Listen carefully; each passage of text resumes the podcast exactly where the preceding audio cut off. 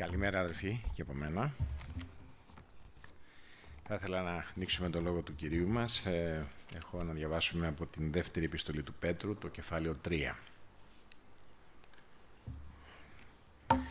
Αυτή είναι η δεύτερη επιστολή που σας γράφω, αγαπητοί, με τις οποίες διεγείρω την υπόμνηση, την ειλικρινή σας διάνοια, για να θυμηθείτε τα λόγια που προηγούμενα μιλήθηκαν από τους Άγιους Προφήτες και την παραγγελία τη δική μας των Αποστόλων του Κυρίου και Σωτήρα, γνωρίζοντας πρώτα τούτο ότι στις έσχατες ημέρες θα έρθουν εμπέκτες που θα περπατούν σύμφωνα με, τους, με τις επιθυμίες τους και λέγοντες που είναι η υπόσχεση της παρουσίας του. Δεδομένου ότι από την ημέρα που οι πατέρες κοιμήθηκαν όλα παραμένουν έτσι από την αρχή της κτήσης επειδή θεληματικά το αγνοούν αυτό, ότι από παλιά με το λόγο του Θεού έγιναν οι ουρανοί και η γη συγκροτήθηκε από το νερό και διαμέσου του νερού, διαμέσου των οποίων ο τότε κόσμος απολέστηκε καθώς κατακλείστηκε από το νερό. Η δε σημερινή ουρανή και η γη είναι αποταβιεμένοι διαμέσου του ίδιου λόγου καθώς φυλάγονται για τη φωτιά κατά την ημέρα της κρίσης και της απώλειας των ασεβών ανθρώπων. Όμως αυτό το ένας μη σας διαφεύγει αγαπητοί, ότι στον Κύριο μία μέρα είναι σαν χίλια χρόνια και χίλια χρόνια σαν μια ημέρα. Δεν βραδύνει ο Κύριος την υπόσχεσή του, όπως μερικοί το θεωρούν αυτό βραδύτητα, αλλά μακροθυμεί σε μας, μη θέλοντας μερικοί να απολεστούν, αλλά όλοι να έρθουν σε μετάνοια. Θα έρθει όμως η μέρα του Κυρίου σαν κλέφτης μέσα στη νύχτα, κατά την οποία οι ουρανοί θα παρέλθουν με ορμητικό συρρυκτικό ήχο και τα στοιχεία καθώς θα καίγονται, θα διαλυθούν και η γη και τα έργα που βρίσκονται σε αυτή θα κατακαούν. Επειδή λοιπόν όλα αυτά διαλύονται, και πρέπει να είστε εσείς σε Άγια Διαγωγή και Ευσέβεια, προσμένοντας και σπέβδοντας την παρουσία της ημέρας του Θεού, κατά την οποία οι ουρανοί καθώς θα φλέγονται θα διαλυθούν και τα στοιχεία ενώ θα καίγονται θα χωνευτούν. Όμως σύμφωνα με την υπόσχεσή του, καινούριους ουρανούς και καινούρια γη προσμένουμε, στους οποίους δικαιοσύνη κατοικεί. Γι' αυτό αγαπητοί, ενώ τα προσμένουμε αυτά, επιμεληθείτε να βρεθείτε μπροστά του με ειρήνη, χωρίς κοιλίδα και χωρίς ψεγάδι. Και θεωρείτε σωτηρία τη μακροθυμία του Κυρίου μας, όπως σας έγραψε και ο αγαπητός μας αδερφός Παύλος, σύμφωνα με τη σοφία που του δόθηκε, καθώς και σε όλες τις επιστολές του, μιλώντας για αυτά μέσα σε αυτές ανάμεσα στα οποία είναι και μερικά δυσνόητα, τα οποία αμαθείς και αστήρικτοι διαστρεβλώνουν, όπως και τις υπόλοιπες γραφές για τη δική τους απώλεια. Εσείς λοιπόν αγαπητοί, καθώς τα γνωρίζετε αυτά από πριν, φυλάγεστε για να μην παρασυρθείτε με την πλάνη των ανώμων και εκπέσετε από τον στήριγμό σας. Αυξάνεστε δες στη χάρη και τη γνώση του Κυρίου μας και Σωτήρα Ιησού Χριστού. Σε αυτό να συνειδόξα και τώρα και στην ημέρα του αιώνα. Αμήν. Αμήν. Ε, μια επιστολή του αδερφού μας του Πέτρου που μιλάει για γεγονότα που μπορούν να συμβούν στο μέλλον. Βέβαια, ε, υπάρχουν ακραίες καταστάσεις εδώ πέρα που μπορεί να πάρει κάποιος και οφείλουμε να ομολογήσουμε ότι όταν γραφόταν αυτή η επιστολή, ο αδερφός μας ο Πέτρος, όπως και οι πρώτοι πιστοί, είχαν στο μυαλό τους ότι βρισκόμαστε στις τελευταίες μέρες με μια στενή αντίληψη των τελευταίων ημερών. Οι έσχατες μέρες μέσα στο Λόγο του Θεού έχουν μια ευρύτερη έννοια. Οι έσχατες μέρες είναι οι μέρες εκείνες κατά τις οποίες το Πνεύμα του Θεού ήρθε στη γη. Οι έσχατες μέρες είναι όταν ο Μεσσίας ήλθε στη γη. Ε, οι έσχατες μέρες, οι τελευταίες μέρες είναι αυτές που περιγράφονται εδώ, ότι θα, θα αλλάξουν τα πάντα η γη θα μεταμορφωθεί και μάλιστα το έχουμε τη λεπτομέρεια ότι αυτό θα συμβεί όχι με νερό. Θυμάστε ο, ο Θεός όταν έγινε ο κατακλυσμός που περιγράφεται και εδώ υποσχέθηκε ότι δεν θα ξαναγίνει κατακλυσμός. Γι' αυτό και έχουμε το σύμβολο της Διαθήκης που έκανε με τους ανθρώπους, το ουράνιο τόξο, που φανερώνει ότι δεν θα ξαναγίνει με αυτόν τον τρόπο μια καταστροφή. Αλλά αυτό που θα δούμε είναι ότι υπάρχει και η άλλη πλευρά. Αυτή που λέει εδώ πέρα, ότι αν το πούμε κυπριακά, ρε κουμπάρε, τόσα χρόνια που ζω δεν άλλαξε τίποτα. Και οι πατέρας μας λέει τα ίδια κάνανε και οι προπάποι και όλα και τα χωράφια που αφήσανε τα ίδια έχουμε. Άρα επειδή δεν μεταβάλλεται κάτι μέσα σε αυτά τα κοντινά διαστήματα, δεν υπάρχει Θεός. Όλα είναι αυτά που βλέπουμε. Και μπορούμε να φτάσουμε σε ένα θετικό ε, συμπέρασμα, αλλά και αρνητικό συμπέρασμα. Ότι όλα εξαρτώνται από εμάς. Γι' αυτό να κάνουμε το μέρος με να σώσουμε τον πλανήτη, λέει κάτι εκεί, λέει. Τέτοιο. Κάντε το, κάνε το δικό σου μέρος, λέει, για να σωθεί ο πλανήτης. Είναι για την οικονομία που κάνει, έτσι. Καλά το λέει αυτό. Δεν είναι κακό. Δηλαδή όσο να προσέχουμε, αλλά είναι λίγο διαφορετικό. Είναι άλλο να πιστεύεις ότι είσαι σωτήρας του πλανήτη και άλλο να πιστεύεις ότι είσαι ένας διαχειριστής μιας ξένης περιουσίας. Α, και σε αυτή την περίπτωση δεν είναι ορθό να επιλέξουμε ακραίες καταστάσεις. Καμιά φορά μπορούμε να χρησιμοποιήσουμε και το άλλο το θέμα. Εμείς σαν πιστοί να πάρουμε την, ε, τον ερχομό του Κυρίου και την, ε, αυτή την περιγραφή που λέει εδώ πέρα έτσι για να δικαιολογήσουμε, ξέρετε, καμιά φορά μας πιάνει εκείνο το «Αχ, να σας πω εγώ τι θα γίνει, εσείς που δεν πιστεύετε, θα καταστραφούν όλα». Χρησιμοποιούμε τη βίβλο με ένα πολύ διαφορετικό τρόπο. Αλλά το γεγονός είναι, το γεγονός είναι ότι ο Λόγος του Θεού μας δίνει αρκετές ε, εικόνες εδώ πέρα, ότι θα συμβούν αυτά και το ότι δεν συμβαίνουν δεν σημαίνει ότι δεν υπάρχουν ή ότι δεν υπάρχει Θεός ή ότι ο Θεός δεν ενδιαφέρεται. Αυτό έχει σχέση με την πρόθεση του Θεού, τη μακροθυμία του Θεού, όπως μας λέει ο αδελφός μας ο Πέτρος εδώ, δεν το κάνει σύντομα γιατί αν έκλεινε η αυλαία πολλοί από εμάς δεν θα ήμασταν εδώ, δεν θα ήμασταν στην παρουσία του Θεού, δεν θα ήμασταν στην οικογένεια του Θεού. Μακροθυμεί ο Θεός. Γι' αυτό λοιπόν ας μη συγχύζουμε τη μακροθυμία του Θεού να αναμένει να σωθούν άνθρωποι με το ότι δεν θα συμβούν αυτά. Και δεν είναι δικαιολογία ότι αυτά τα πράγματα είναι ακίνητα. Στο κάτω-κάτω δεν είναι ακίνητα. Αν μελετήσεις λίγο την επιστήμη θα δεις ότι όλα μεταβάλλονται. Και βέβαια και το άλλο ακραίο φαινόμενο είναι από τη μία να λέμε ότι ο Θεός τα κάνει ε, σε μία στιγμή αυτά τα πράγματα, μπορεί να το κάνει, ή να πάρουμε αυτό το χίλια χρόνια εδώ πέρα και να πούμε η στιγμή του Θεού είναι τα χίλια χρόνια.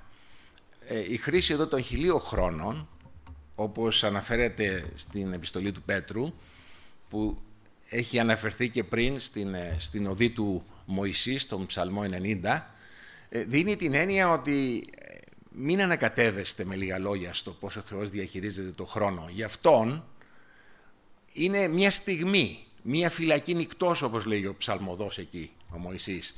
Ε, ακόμα ούτε καν μια νύχτα τα χίλια χρόνια.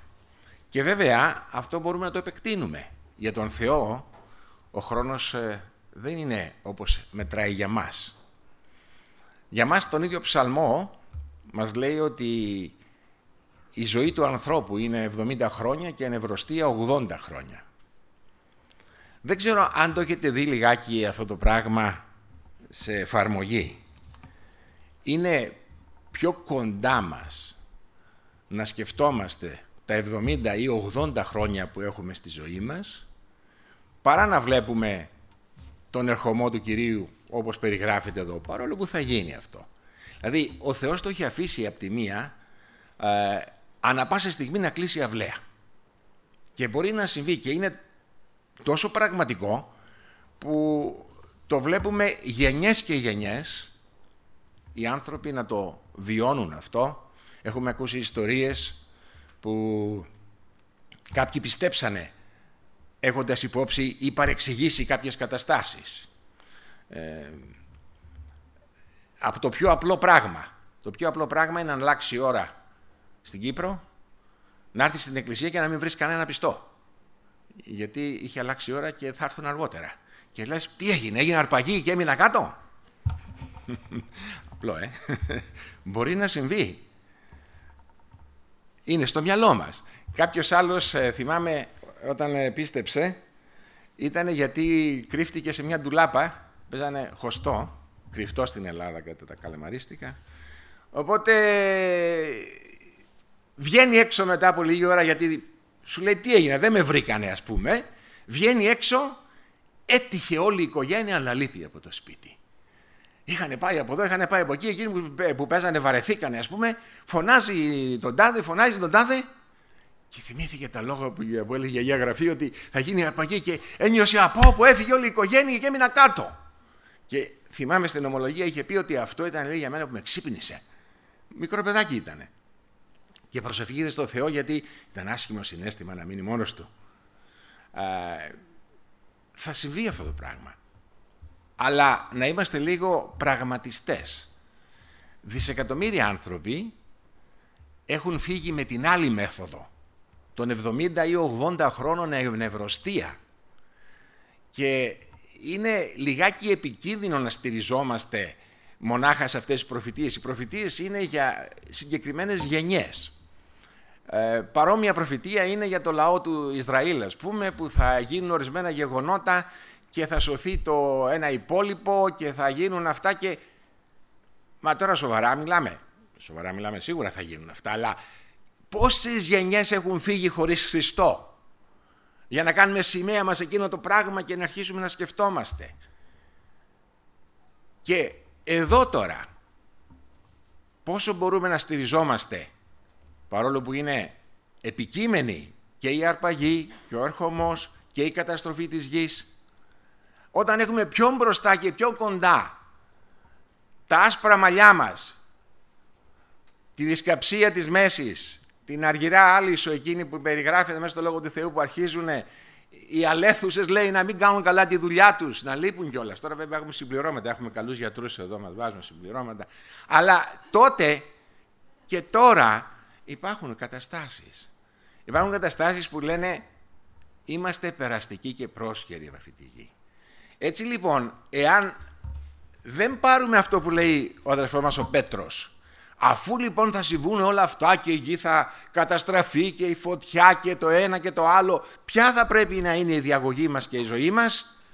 Εγώ πιστεύω πιο κοντά μας είναι αφού τα χρόνια μας είναι μετρημένα και λίγα σε αυτή τη γη και είμαστε περαστικοί και πρόσχεροι και είναι δανεικά αυτά που έχουμε όλο γύρω μας. Ποια πρέπει να είναι η ζωή μας και η συμπεριφορά μας γύρω μας. Αυτό πιστεύω είναι πιο δυνατό, πιο πραγματιστικό εδώ πέρα. Τώρα, βέβαια, αυτό που διαπιστώνεται είναι ότι μέσα στο Λόγο του Θεού έχει κάποιες αναφορές για τις τελευταίες μέρες ότι οι άνθρωποι θα γίνουν έτσι, θα κάνουν έτσι, θα κάνουν το ένα, θα κάνουν το άλλο. ναι, η αλήθεια είναι ότι υπάρχει ένας κίνδυνος. Υπάρχει ένας κίνδυνος στον, ε, στην προσέγγιση του Λόγου του Θεού και του Ευαγγελίου Του. Όταν ε, προσεγγίσεις τον Θεό ενθουσιασμένος για το τι θα συμβεί, για το τι θα, ε, θα ακολουθήσει και έχεις στο μυαλό σου όλα εκείνα τα όμορφα πράγματα και δεν συμβούν την επόμενη μέρα ή τη μεθεπόμενη μέρα, αρχίζεις να, να χαλαρώνεις τα πράγματα και υπάρχει κίνδυνος.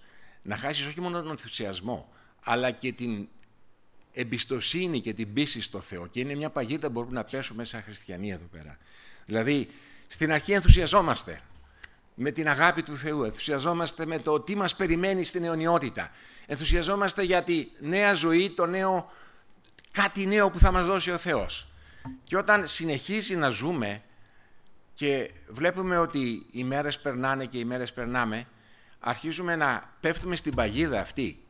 Απ' τη μία, εδώ πέρα ο αδεσπός μας ο Πέτρος τα βάζει με τους ανθρώπους εκείνους που ε, χρησιμοποιώντας το επιχείρημα ότι όλα παραμένουν ίδια, είναι άπιστοι ή παραμένουν άπιστοι ή εξακολουθούν μέσα στην αδιαφορία τους για τον Θεό και λένε δεν υπάρχει Θεός και όλα αυτά είναι αστεία που μας λέτε. Αλλά υπάρχει κίνδυνος εδώ πέρα μέσα στην ζωή αυτή που ζούμε.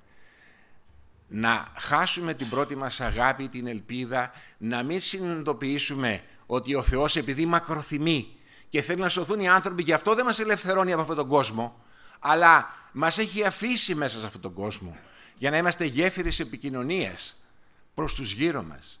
Δεν ξέρω αν το προσέξετε αυτό το πράγμα, αλλά θα δείτε ότι μέσα στην ε, Αγία Γραφή, μέσα στην προσέγγιση που ο Θεός έχει δώσει, μας έχει χρησιμοποιήσει και μας χρησιμοποιεί και θέλει να μας χρησιμοποιήσει για να είμαστε ο τρόπος με τον οποίο επικοινωνεί Θα δούμε πολλές φορές να λέει μέσα στο λόγο του με τη συμπεριφορά σας, με την αγάπη σας, με αυτά που κάνετε, θα καταλάβουν πως είστε του Χριστού. Με τον τρόπο που, που ζούμε τις καταστάσεις. Έτσι λοιπόν, ας μην πέσουμε στην παγίδα, γιατί ο κίνδυνος είναι μεγάλος. Εάν δεν χάσουμε την πίστη μας και δεν είμαστε στην κατηγορία εκείνων που αγνοούν αυτά τα πράγματα, υπάρχει κίνδυνος να κάνουμε τα δικά μας τα κάστρα. Να πούμε ναι, καλός είναι ο Θεός, αλλά και η ζωή είναι καλή, ας την προσαρμόσουμε σύμφωνα με τις ε, καταστάσεις που ο κόσμος ζει γύρω.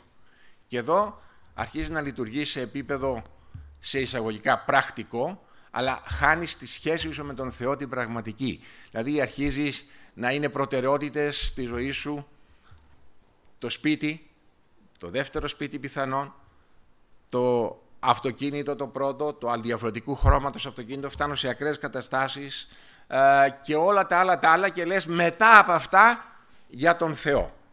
Γι' αυτό δεν υπάρχει μονάχα μια κατηγορία ανθρώπων που μπερδεύονται από την μακροθυμία του Θεού, από την σε εισαγωγικά ακινησία των πραγμάτων να τρέξουνε, γιατί έχουμε τάση ανυπομονησίας, αλλά υπάρχει κίνδυνος και αυτό να είναι ένα τροχοπέδι στην πνευματική μας ζωή και να μην μας οδηγεί. Να θυμόμαστε ένα πράγμα σε αυτή τη ζωή, ότι είμαστε περαστικοί, είμαστε πάρικοι και παρεπίδημοι. Δηλαδή αυτό είναι το πνεύμα περισσότερο που ο αδερφός μας ο Πέτρος προσπαθεί να μας δώσει εδώ πέρα. Να μας δώσει να καταλάβουμε ότι δεν μπορούμε να χτίζουμε σαν να είναι τα πάντα με αυτόν τον τρόπο που παρουσιάζονται εδώ στη ζωή. Και πάρικος είναι εκείνος ο οποίος ε, δεν ανήκει στο χώρο εκείνο στον οποίο βρίσκεται. Απλώς είναι περαστικός. Και είναι πολύ σημαντικό μες στη ζωή αυτή να αισθανόμαστε ότι είμαστε περαστικοί ότι δεν είναι η κατάσταση αυτή εκείνο που ε, έχει ετοιμαστεί. Ο Θεός μας έχει ετοιμάσει για μια ολόκληρη αιωνιότητα και μέσα από την ε, αιωνιότητα αυτή μπορούμε να βρούμε την πραγματική σχέση και ευτυχία μαζί Του. Γι' αυτό το λόγο λοιπόν, παρόλο που ε, ξέρω ότι είναι αρκετά ενδιαφέρον και εντυπωσιακό στο να μιλάμε για, τον, ε, για τα εσχατολογικά πράγματα, τα οποία βέβαια είναι σαν μια κουρτίνα, σε ένα μεγάλο μυστήριο. Ε, δεν δε θα ήθελα να πέσουμε στον πειρασμό, να αρχίσουμε να μιλάμε για λεπτομέρειες, για καταστάσεις. Ε, το νόημα ποιο είναι. Το νόημα είναι ότι είτε πάρουμε την αλήθεια του Θεού, ότι είμαστε πάρηγοι και παρεπίδημοι εδώ πέρα της τάξης των 70 ή των 80 χρόνων, αυτό μπορεί να καθορίσει τον τρόπο που θα ζήσουμε. Το δεύτερο είναι ότι να καταλάβουμε ότι δεν είμαστε κυρίαρχοι του παιχνιδιού εδώ πέρα.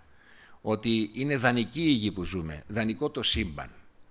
Και ο Θεός μας δεν είναι απλά ένας μικρός Θεός που ενδιαφέρεται απλά να πάρει τους ανθρώπους μαζί του σε μια αιωνιότητα. Είναι ένας μεγάλος Θεός δεν ξέρω αν το έχετε δει σε μεγέθη αυτό το πράγμα. Έχουμε ξαναμιλήσει πολλές φορές, δεν θέλω να μπω σε λεπτομέρειες ε, επιστημονικού τύπου.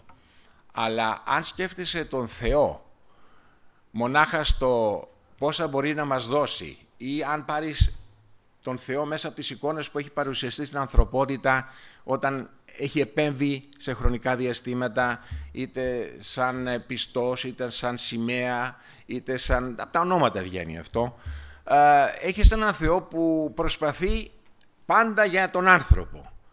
Αλλά αν φανταστείς τον Θεό όπως είναι και στα μεγέθη που είναι και αυτό μπορείς να το δεις μέσα από τη δημιουργία του, τότε σοκάρεσαι και ενθουσιάζεσαι που αυτός ο μεγάλος Θεός ασχολείται με εμάς τους ανθρώπους. Πόσο πολύπλοκη είναι η κατασκευή της γης. Ξανακοίταζα σήμερα έτσι κάποιες εγκυκλοπαίδειες και έβλεπα ότι ζούμε στο τσόφλι ενός πλανήτη, πανέμορφου πλανήτη που έχει το νερό, έχει τις συνθήκες εκείνες, ε, δεν φεύγει ε, το νερό από τη γη και δεν εξατμίζεται γιατί έχουν δημιουργηθεί καταστάσεις. Ο πυρήνας της γης έχει και ένα τα βαριά μέταλλα τα λιωμένα, έχει δεν ξέρω άμα έχετε δει, τουλάχιστον οι θεωρίες αυτό λένε ότι ε, ο πυρήνας της Γης έχει διπλάσια περιστροφή από τη Γη μας. Η Γη περιστρέφεται σε 24 ώρες, εκείνος, ε, ο πυρήνας περιστρέφεται στις 12 ώρες.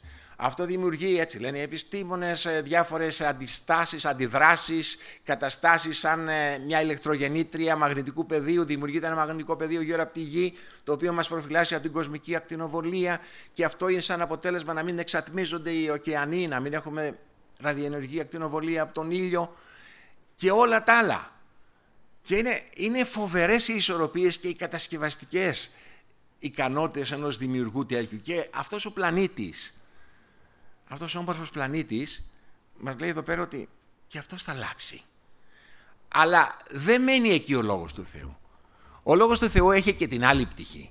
Απ' τη μία λέει, παιδιά είναι πρόσχερα τα πράγματα, πολιτευτείτε ανάλογα το ποιοι είσαστε και που βρίσκεστε. Το δεύτερο είναι, αλλά εμείς λέει ελπίζουμε σε νέο ουρανό και νέα γη. Δηλαδή δεν θα, δεν θα σταματήσει η ζωή. Τα, τα νέα δεν είναι άσχημα. Δεν είναι ότι απλώς 50, 70, 80 χρόνια τέρμα η ζωή. Ή καταστρέφεται αυτός ο πλανήτης με τη φωτιά, αν δεν καταστραφεί με, την, ε, με το νερό, όπως ήταν στον κατακλυσμό. Αλλά ο Θεός θα συνεχίσει και θα φτιάξει ένα νέο ουρανό και μια νέα γη που βέβαια μπορούμε να δούμε εκεί πέρα την δικαιοσύνη να κατοικεί και όλα τα σχετικά. Και μέσα στην Αποκάλυψη μας λέει νέος ουρανός και νέα γη. Δηλαδή ο δημιουργός μας θέλει να συνεχίσει να υπάρχουμε μέσα στην καινούρια σχέση που μας έχει δημιουργήσει. Είναι ελπιδοφόρα καταστροφή αυτή. Είναι αλλαγή. Αυτό λίγο κατά κάποιο τρόπο μπορεί να μας προσγειώνει στην πορεία μας. Και τα συναισθήματα και τα συμπεράσματα είναι για τον καθένα. Από τη μία, αν είμαστε πιστοί, να έχουμε μια σοβαρή σχέση με τον Θεό σε σχέση με την πορεία μας εδώ στην γη, να μοιάσουμε στον Χριστό αν δεν έχουμε γνωρίσει τον Θεό και δεν έχουμε μπει στην οικογένεια του Θεού, ακούγοντας αυτές τις αλήθειες, μας θυμίζει ο Λόγος του Θεού, ότι είτε πάρουμε την πλευρά ότι τα χρόνια μας είναι μετρημένα σε αυτή τη γη, είτε πάρουμε την πλευρά ότι αυτός ο πλανήτης κάποτε θα αλλάξει, όλα είναι ρευστά, δεν μπορούμε να χτίζουμε αυτοκρατορίες, δεν θα κρατήσουν πολύ, αυτό μπορεί να μας δώσει τη συνέστηση να πούμε, επ, τι τρέχει, τι τρέχει. Μήπως πρέπει να πάρω θέση και αποφάσεις. Όπως εκείνα τα παραδείγματα που είπαμε για τον ερχομό και την αρπαγή. Ή αντίστοιχα. Δηλαδή είναι μια, ένας προβληματισμός. Δεν ελέγχουμε τα πράγματα. Δεν μπορούμε να πούμε ότι αν κάνουμε το μέρος μας θα αλλάξουμε καταστάσεις. Σίγουρα μπορούμε να κάνουμε το μέρος μας. Συμφωνώ με το ε, σύνθημα που γίνεται εκεί. Να είμαστε καλοί διαχειριστές της ε, δημιουργίας του Θεού. Αλλά είναι ευρύτερος ο προβληματισμός. Πού στεκόμαστε; Πόσο έχουμε συνειδητοποιήσει ότι είμαστε περαστικοί από αυτόν τον κόσμο; Πόσο έχουμε συνειδητοποιήσει ότι τα πράγματα αυτά μεταβάλλονται; Ότι υπάρχει ένα, μια κατάληξη που δεν μπορούμε να την ελέγξουμε. Δανεικά είναι τα 80 χρόνια που έχουμε. Δανεική η γη που ε, ζούμε. Είχε και ένα ποιητή που έλεγε ότι αυτά που έχουμε είναι αυτά που θα έχουν τα παιδιά μας. Αδέρφια μου, μέσα από αυτούς τους προβληματισμούς ας ε, δούμε την πορεία και το πώς καταστρώνουμε τα σχέδιά μας και πώς μπορούμε να πούμε για το αύριο τι θα κάνουμε που λέει ο Χριστός όταν δεν μας ανήκει καν το αύριο. Το σήμερα μας ανήκει. Ας ε, έχουμε αυτά υπόψη μας και ας διάγουμε λέει, τη ζωή μας εδώ, σε αυτόν τον κόσμο. Μέσα σε σεμνότητα, μέσα σε μια επίγνωση το, της παρικίας μας και του στόχου μας και της ουράνιας μας πατρίδας. Ας προσευχηθούμε. Κύριε, σε ευχαριστούμε και σε δοξάζουμε γιατί εσύ έφτιαξες το ουρανό και τη γη, Κύριε. Σε ευχαριστούμε για τη δημιουργία σου αυτού αυτή. Σε ευχαριστούμε Κύριε γιατί μπορείς να μας λες ότι κάποτε τόσο εμείς σαν άνθρωποι στα 70 ή 80 χρόνια θα αναχωρήσουμε αλλά δεν σταματάει εκεί. Εσύ μας θέλεις για μια αιωνιότητα. Εσύ μέσα στο λόγο σου λες ότι αυτή η γη που έχεις φτιάξει με τόσες ομορφιές, τόσες ευκαιρίες και αυτή κάποτε θα καταστραφεί Κύριε και θα αλλάξει σχήμα. Θα φύγει από τη φθορά, θα πάει στην αυθαρσία. Σε ευχαριστούμε Κύριε γιατί δεν σταματάει ο λόγος σου εκεί. Και μας λες ότι έχεις ετοιμάσει νέο ουρανό, νέα γη, νέες διαστάσεις. Ασύλληπτες διαστάσεις Κύριε. Αν αυτή η ομορφιά γύρω μας ανήκει στην κατηγορία της φθοράς, φανταζόμαστε πόσο πανέμορφα θα είναι σε μια νέα δημιουργία που δεν θα υπάρχει φθορά. Σε μια αυθαρσία, Κύριε.